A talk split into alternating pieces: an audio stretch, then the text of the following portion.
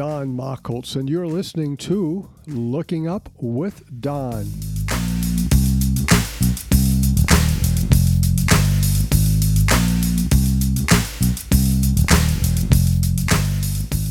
This is the Looking Up with Don podcast, episode number 118 for the week of April 6, 2022.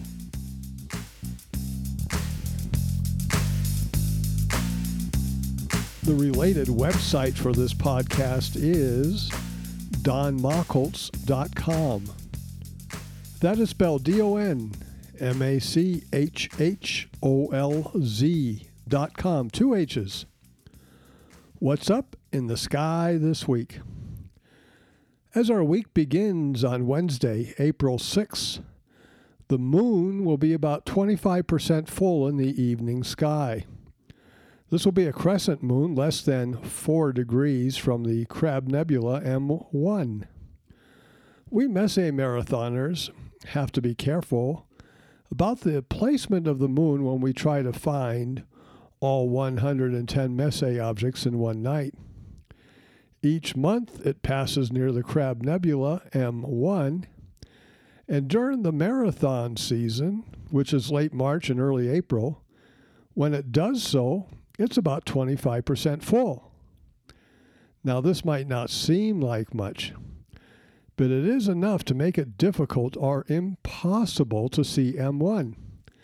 I tried that a couple of years ago with a 16 inch reflector, and I, I, I, could not see M1. The moon was about three degrees away. I could see where M1 was, and I was looking at that spot but the nebula was not visible to me, so I could not count it. Give it a try if you want. Look for M1 on the night of Wednesday, April 6th. By next Tuesday, April 12th, the moon will be 80% full in our evening sky, seen in the part of our sky where the constellation Leo is located. By the way, then it is near the faint galaxies M95, M96, and M105. With the moon in our evening sky this week, we will be featuring a lunar landscape landmark later in this podcast. On Tuesday, April 12th, Jupiter passes north of the planet Neptune. The closest distance between the two is about seven arc minutes, about a tenth of a degree. Now, all of this is in the morning sky about 29 degrees from the sun. So this part of the sky never gets very high above the horizon before morning twilight. Neptune is magnitude 8 and the only thing this bright that is south of Jupiter. On that morning, the moons of Jupiter will be east and west of the planet, while Neptune is south, and it will be several times fainter than Jupiter's moons. Go look for it. Looking at the big picture, where are we headed with all these planets in the morning sky? I mean, last week we had Saturn and Mars next to each other. This week it's Jupiter and Neptune. Well, by June 10th, in just two months, all of the major planets and even Pluto will be in our morning sky. At that time, we will do something that I suggested in these podcasts and actually did. See the planets in order, then in reverse order. This is probably easiest on about June 18th, when Mercury is farthest from the Sun. So we'll start with Mercury, then see Venus, then the Earth or something on Earth, and, and our moon will be up there too. Then on to Mars, Jupiter, Saturn, Uranus, and finally Neptune. Then we go back to Uranus and through the reverse list to Mercury. All major planets twice in 10 minutes. I'll discuss that again as we near mid June. The International Space Station is in orbit around the Earth at a height of about 240 miles which is about 420 kilometers. At that height, there is a very thin atmosphere, which takes the ISS down two or three miles. So every two to four weeks, it's given a boost, which takes it back up to 240 miles. The Russians are in charge of boosting it. Recently, the Russians have said they no longer want to be involved in working with the ISS as long as the sanctions are in place. Negotiations are underway. A possible backup plan would be that the SpaceX Corporation take over the chore of boosting the ISS. Presently, I understand the SpaceX Corporation has the capability to do this. Will you be able to see the International Space Station this week? Which, for our purposes, begins Wednesday, April 6th through Tuesday, April 12th. It depends upon where you are located. This week we have six zones. All you need to know is your latitude. From 40 degrees north and north of that to the North Pole, no ISS this week. I've also used the word north three times in a sentence. Between 15 and 40 degrees north, the ISS will be in your evening sky for the first part of the week. Further south, between 20 degrees south and 15 degrees north, the ISS will be in your evening sky for at least part of the week. Now, some of you might also find it in your morning sky later in the week. Between 35 and 20 degrees south, the ISS will be in your morning sky for at least part of the week. Only one area will see the ISS in their sky for the whole week, and that is between 47 and 35 degrees south. It will be in your morning sky for the whole week. South of 47 degrees south, it will be in your morning sky for only a few days. To determine where the International Space Station will be in your sky, go to, go to the website heavens-above.com and enter your location and click on ISS. After about six months of having many comets within the view of a small telescope, the number of comets we can now see has dwindled as many of those comets have left the scene. They are plotted on podcast 118, maps 1 and 2. These maps are different than the ones in the past, by the way. I'll put the Milky Way in. But if you want more accurate positions for these comets, go to the heavens above.com website and click on Comets. Comet 19P Borrelly is magnitude 11 but near the Moon in the constellation Auriga. Likewise, Comet Atlas 2019 L3 magnitude 10 is in Gemini and it battles with the moonlight too. But turning to the morning sky, we find Comet 2017 K2 magnitude 10 in Aquila. The brightest comet in the sky is not visible right now. It is behind the sun and will emerge into our evening northern sky in about three weeks. Maybe. it is Comet C 2021 Pan-STARRS. Discovered last year by the Pan-STARRS system in Hawaii, this comet will be going very close to the Sun on April 21st, closer than the planet Mercury. It is after that, about 10 days later, that we hope to see it in our sky.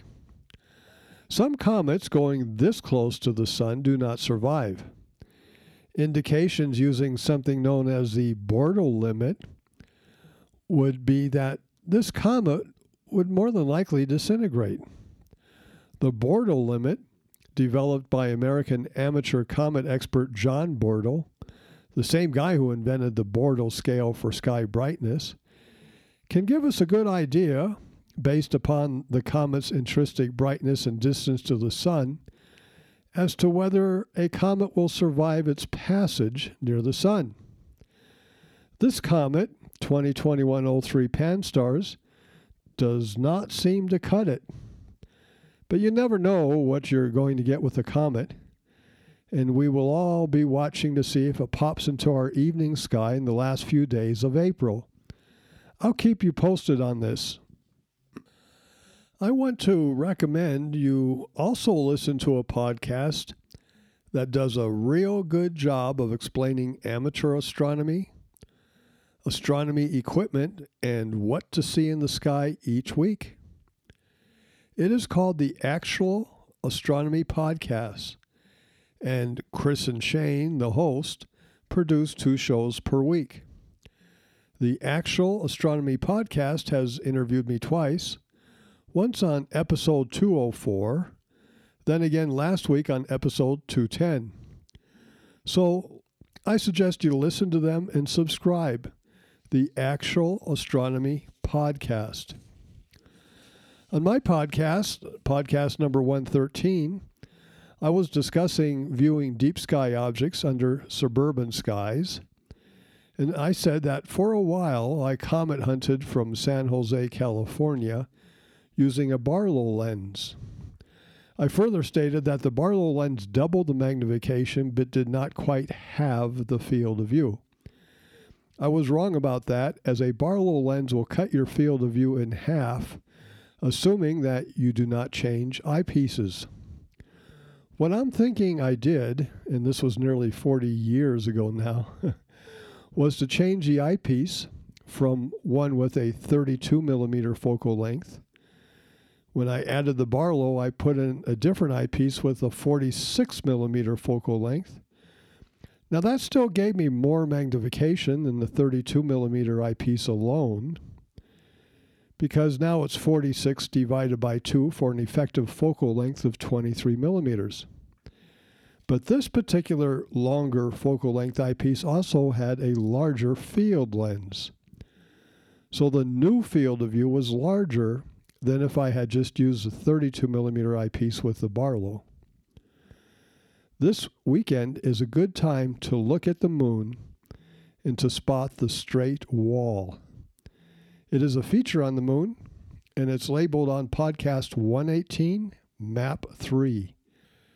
It stands out well just after the sun rises over this area, which for us will be this weekend. It is also known by the name Rupes Recta, which translates from Latin to straight cliff. It is one of the most interesting features on the moon. The straight wall runs through an unnamed crater, and the wall is about 68 miles, which is 110 kilometers long. Think about that for a minute. That's a long distance, 68 miles. Here's the odd thing we see it as a cliff or a wall, but it's more like a gradual slope of about 10 degrees. You could walk up that. The width of the wall is about 1.4 to 2 miles wide. That's 2 to 3 kilometers wide. And it's only about 800 to 1,000 feet high, which is 240 to 300 meters high. So crank up the magnification and examine the straight wall. And, eh, you know, it's not straight, there are some kinks in it. Now, the side where the shadow is located is lower than the other side by about 800 to 1,000 feet. Imagine that. Last week, I asked if you knew which of the 110 Messier objects is the youngest object. Have you thought about that this past week? I actually discussed this object earlier in the podcast. The answer is the Crab Nebula M1. It is a supernova remnant of dust and gas from a star that we saw explode in the year 1054. The Crab Nebula is about 6,500 light years away from us meaning it took the light 6,500 years to reach us. So the nebula was formed only 7,460 years ago. John Bevis first spotted this nebula in 1731, and Charles Messier found it while looking for the return of Halley's Comet on September 12, 1758. At first, he thought he had found the returning comet, but when it did not move in relation to the stars, he knew it was not a comet. From this experience, Messier decided to compile a catalog of fixed objects. So, since the supernova explosion, the material has been expanding at half the speed of light.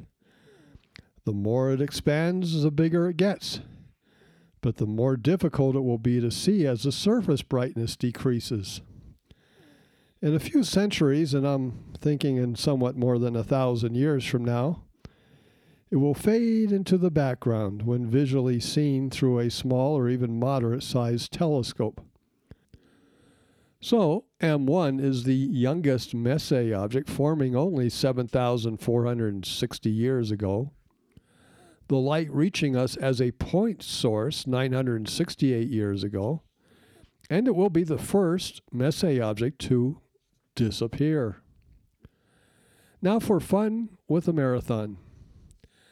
On March 29th, 30th, just last week, I started my 69th Messier Marathon, an attempt to see in one night all or nearly all of the 110 galaxies, clusters, and nebula cataloged by Charles Messier over 200 years ago. This time, I used my 16 inch Dobsonian telescope. Now, this is a telescope I seldom use. This telescope seems to be a bit difficult to move when aimed high in the sky, and I, I know that this is common for Dobsonian mounts. My 18 inch telescope is also Dobsonian mounted, but guess what? When I use that for comet hunting, I'm never using it high in the sky, only near the horizon where it's easy to move. Anyway, uh, from here in Stargazer, Arizona, I missed M74 because it was too faint to be seen due to twilight, zodiacal light, and low altitude. I had the area in my eyepiece field of view, but I could not see it, so I could not count it. In my first 90 minutes, I saw 70 of the 110 Messier objects, everything that was above the horizon up to that point. Then I went to bed getting up at 3:30 and finishing the remainder of the objects, finding the last one, M30 at 504. So my total count was 109 of the 110 Messier objects.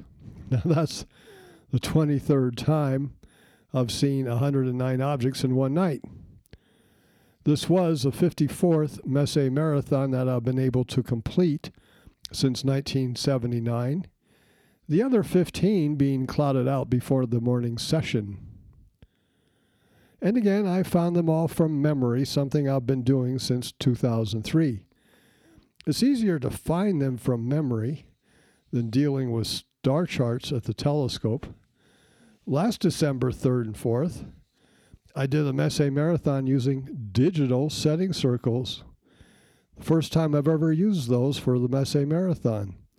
And I found that easier than even doing it from memory.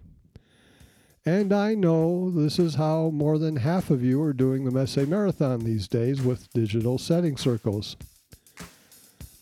To recap the podcast, what's up this coming week? See Jupiter and Neptune in the morning sky on Tuesday, April 12th.